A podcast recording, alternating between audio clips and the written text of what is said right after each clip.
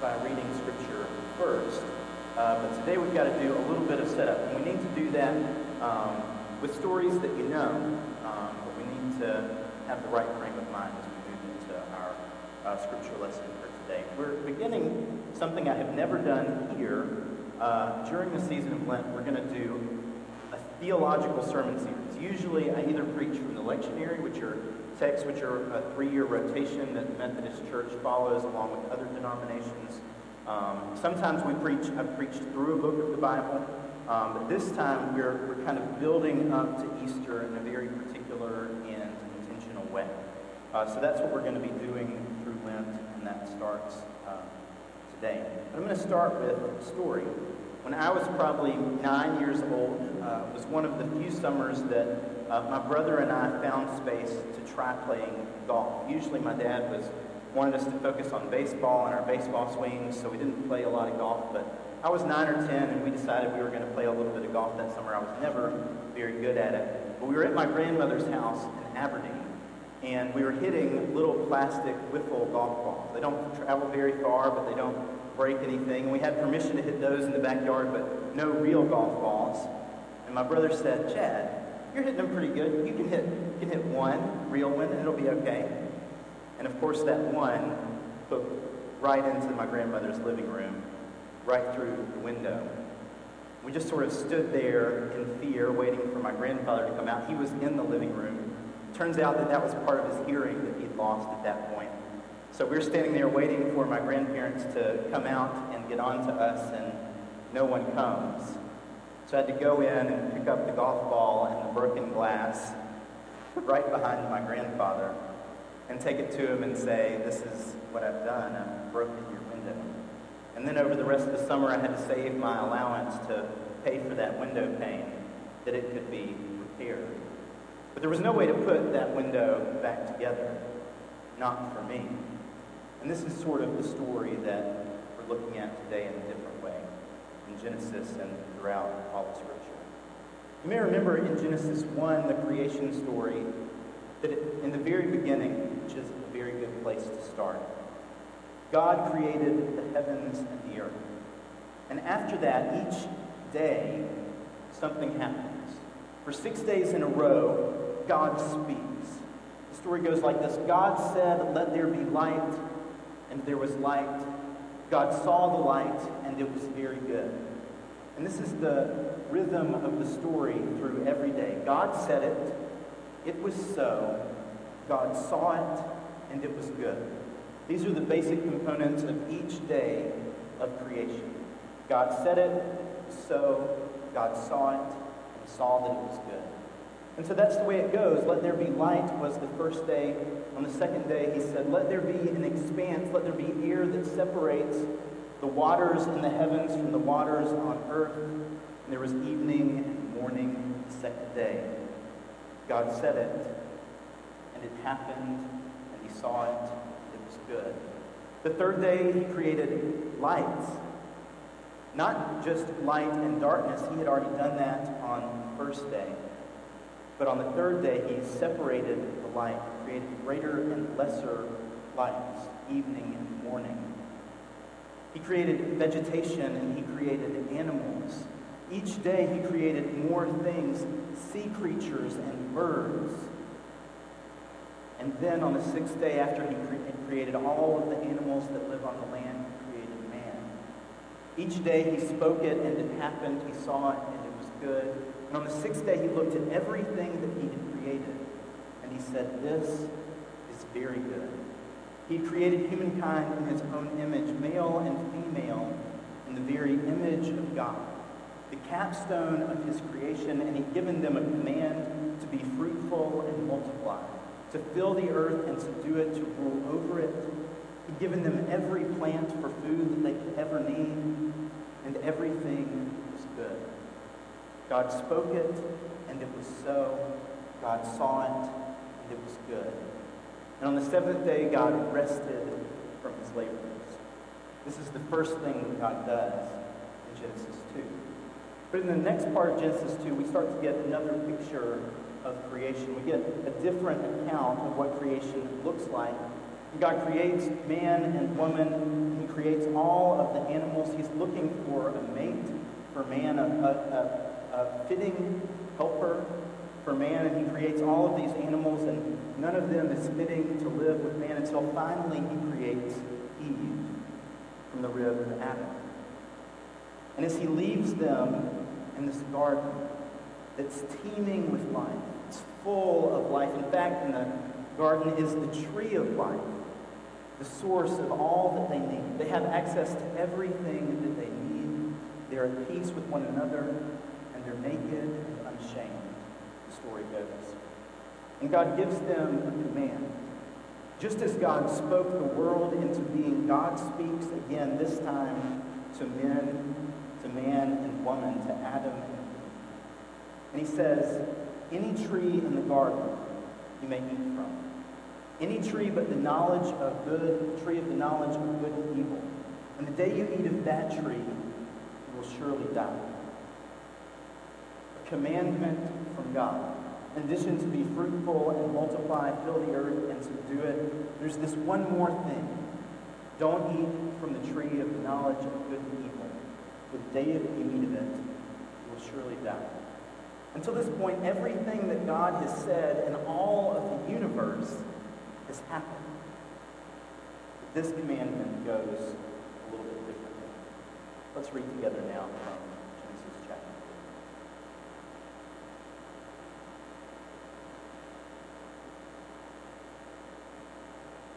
3. Now the serpent was more crafty than any other wild animal the Lord God had made. He said to the woman, Did God say, You shall not eat from the, any tree in the garden? The woman said to the serpent, We may eat of the fruit of the trees in the garden, but God said, You shall not eat of the fruit of the tree that is in the middle of the garden, nor shall you touch it, or you shall die. But the serpent said to the woman, You will not die. For God knows that when you eat of it, your eyes will be opened, and you will be like God, knowing good and. So when the woman saw that the tree was good for food, and that it was a delight to her eyes, and that the tree was to be desired to make one wise, she took of its fruit and ate it. And she also gave to some to her husband who was with her, and he ate. Then the eyes of both were opened, and they knew that they were naked. And they sewed fig leaves together and made loincloths for themselves. They heard the sound of the Lord God walking in the garden at the time of the evening breeze, and the man and his wife hid themselves from the presence of the God among the trees of the garden. But the Lord God called to the man and said to him, Where are you? He said, I heard the sound of you in the garden, and I was afraid, because I was naked, and I hid myself. The Lord said, Who told you that you were naked? Have you eaten from the tree of which I commanded you not to eat? The man said, The woman whom you gave to be with me. She gave me fruit from the tree, and I ate. Then the Lord God said to the woman, What is this that you have done? The woman said, The serpent tricked me, and I ate. The Lord God said to the serpent, Because you've done this, cursed are you among all animals and among all wild creatures. Upon your belly you shall go, and dust you shall eat all the days of your life. I'll put enmity between you and the woman, between your offspring and hers. He will strike your head, and he will strike your heel. To the woman he said, I will greatly increase your pains in childbearing. In pain you shall bring forth children. Yet your desire shall be for your husband, and he shall rule over you. And to the man he said, Because you have listened to the voice of your wife and have eaten of the tree about which I commanded you, you shall not eat of it. Cursed is the ground because of you. In toil you shall eat of it all the days of your life. Thorns and thistles shall bring forth for you, for you. And you shall eat plants of the field. But the sweat of your face you shall eat bread until you return to the ground. For you out of it you were taken. You are dust. To dust you shall return. The man named his wife Eve because she was the mother of all living.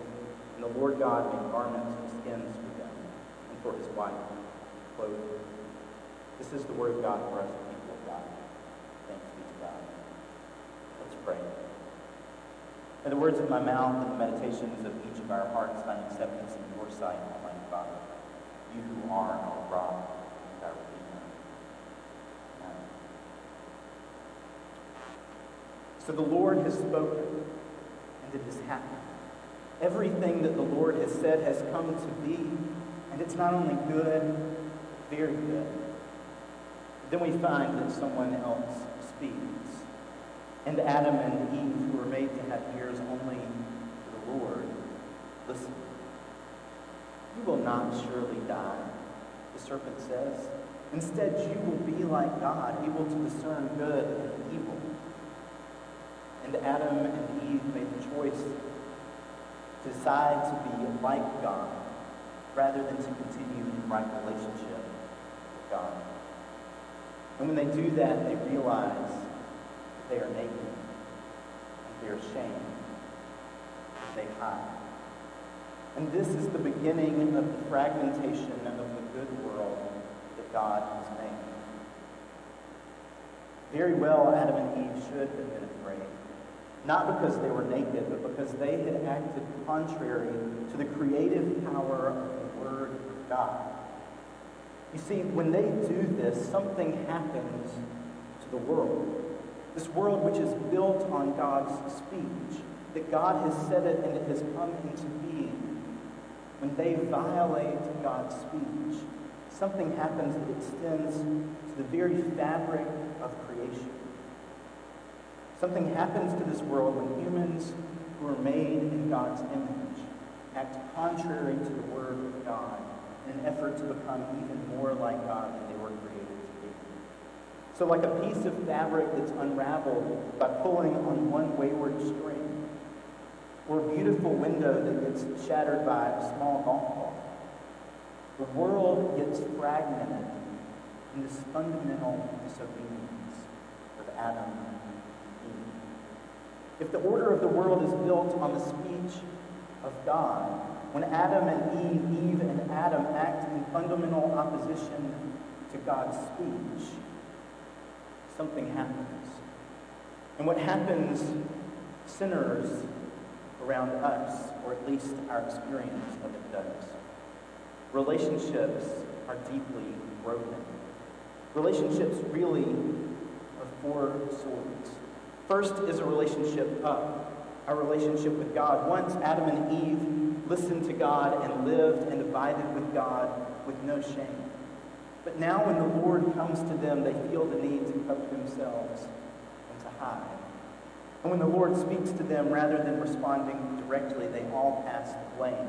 Adam to Eve and Eve to serpent. And they're alienated from God by their action. But then it goes further than that as well.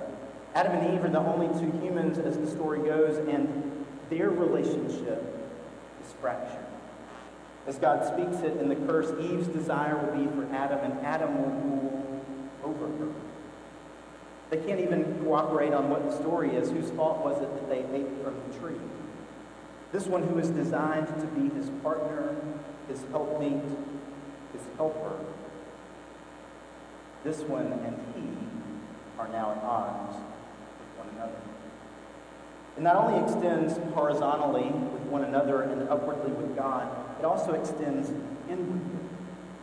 That Adam and Eve don't even know who they are anymore. They're not even comfortable with their own bodies the way once they were.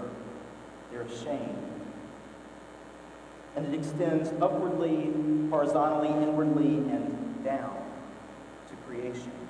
It affects the very fabric of the earth on which we live, the ground, which was designed for Adam and Eve to provide them with all of the food they could need. And life itself is now going to work back against them. What once was naturally going to grow and produce fruit that they needed that they might live on now is going to produce thorns and thistles. And by the sweat of his brow, Adam will make bread. Even creation itself is fractured. This is what happens in Genesis 3. Everything that God spoke into being and saw that it was good as it came into being by his very speech is ripped apart by this act of sin.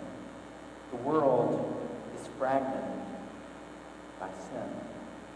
This is the point at which death enters in the world.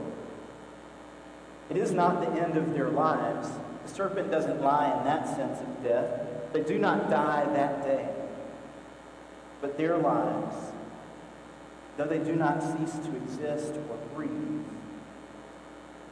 is forever and fundamentally changed. Their communion with God and with themselves and with one another and with the world is broken. Their knowledge has introduced them to shame and to labor and to oppression and to alienation. This is the story of Genesis. This is what leads us into a place of need for salvation. And so when John speaks of the Word of God becoming flesh and living among us, this is the beginning at Christmas of God piecing back together the fragments of the world. It begins with Jesus, who is fully God and fully human, made from the same dust as Adam, joined with creation, that he might redeem who we are. That Jesus might begin to put back together everything that causes us pain and drives us away from one another and from God himself. The new Adam is Jesus. And just as Adam with one sin led to all die, so in Jesus, new Adam, who lives a righteous life and dies and is raised again, all of us might live. You don't need me to tell you that the world is broken. You know it. You know it because we've had funerals this week for Miss Winnie and Miss Jean.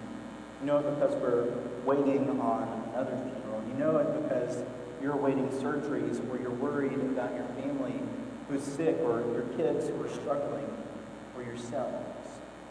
You know that the world is broken. You know the sickness that interrupts our lives and even seeks to extinguish it.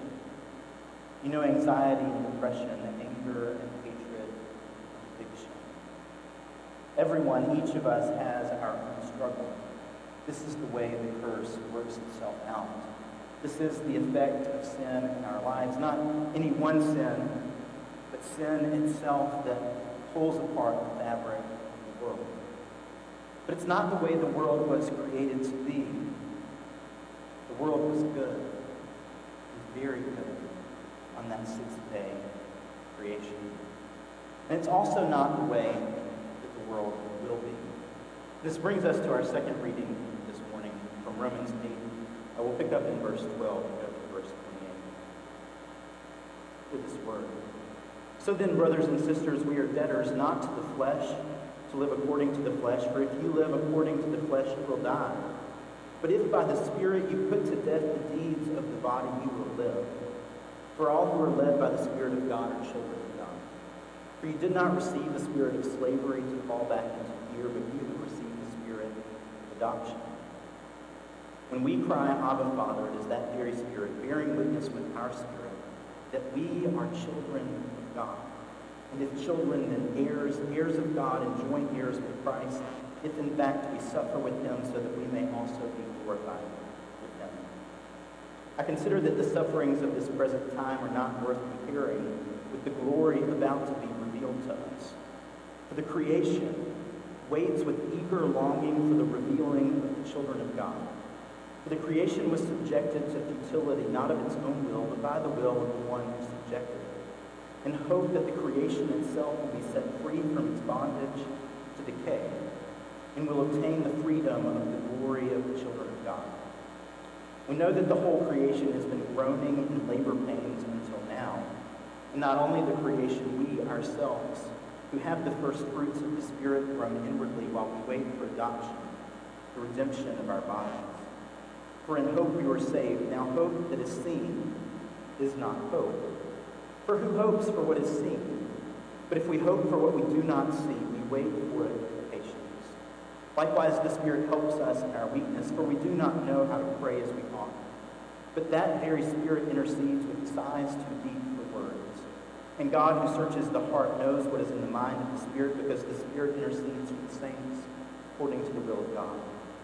We know that all things work together for good for those who love God, who are called according to his purpose. The word of God for us. This then, Paul's words to the church at Rome, becomes a beautiful word for us. If we live by the flesh, we will die, but if we live by the Spirit, if we live by the Spirit, we will live. Not only will we live, but we will live as the children of God that we were made to be. Adopted full heirs with Christ and heirs to all of the goodness that God once intended to us, intended for us. We're not given a spirit of slavery to fall back into fear, fear of anything. We are given a spirit that lets us cry out, Abba, Father. This spirit is what leads us into a place that, despite suffering, we can recognize hope. We can recognize that something different and better is on the way. We can be those who are focused not on what thieves can steal and moths and rust can destroy, but on a treasure in heaven that is coming to abide on earth as all today. Paul says the suffering of the present age is not worthy of compare to the glory that's about to be revealed to us. You see, as Paul speaks, it becomes evident that we live in an overlapping time. When Jesus comes and is born as the Word made flesh, reconciling all of these things that are fragmented to himself, the work begins. But the work is not yet finished. We live in the world of the flesh and in the world of the spirit at the same time. These worlds are overlapping, but the suffering is different. The suffering when we are adopted into the family of God, when we abide in the world that is being reconciled to God, is not suffering that leads to death. It's the suffering of birth pains. Creation is groaning with birth pains, and we ourselves are groaning with birth. That we might be set free from the one world and released into a new world of life and justice and goodness and beauty. This is why Jesus speaks of the new birth. One thing that struck me is I have had friends who walked through uh, pregnancy and birth is that they struggle to talk about what it means for, for their wife to be pregnant because the baby is here in one sense. It's right there in the same space, in the same room, but it's not here yet. The world, the, the baby is abiding in a different world than the one that they will soon know. It'll be the same space, but an entirely new way of being. This is what we call hope. This is what we believe we are living. That God Himself is piecing back together everything that is broken in the world. That our sin, which has fragmented us, separated us from God and alienated us from one another, and led us even to wrestle with creation itself, will be made right. And this is understanding this basic idea that sin and death and disease are all rooted in the brokenness that comes with our disobedience of God. And that Jesus is putting it all back together is the basic truth of the gospel. As we move through Lent, my hope is to articulate this a little bit more clearly. The ways that we find ourselves in need of salvation. What it looks like for us to be alienated from God and separated from one another, and for even creation to work back. That when we get to Easter, we might see the way that God finds us and heals us. And not us only, but all of creation as he conquers sin and death at the cross. When God speaks, it happens. And when it happens, it is good. When Adam and Eve violate this basic principle, we find ourselves with the curse. Curse that separates us from the God who is above, the people who are next to us, ourselves inside, and the creation below us. But this is not the end of the story. This is simply a story of birth pains as we wait for the salvation of our God. We pray with you.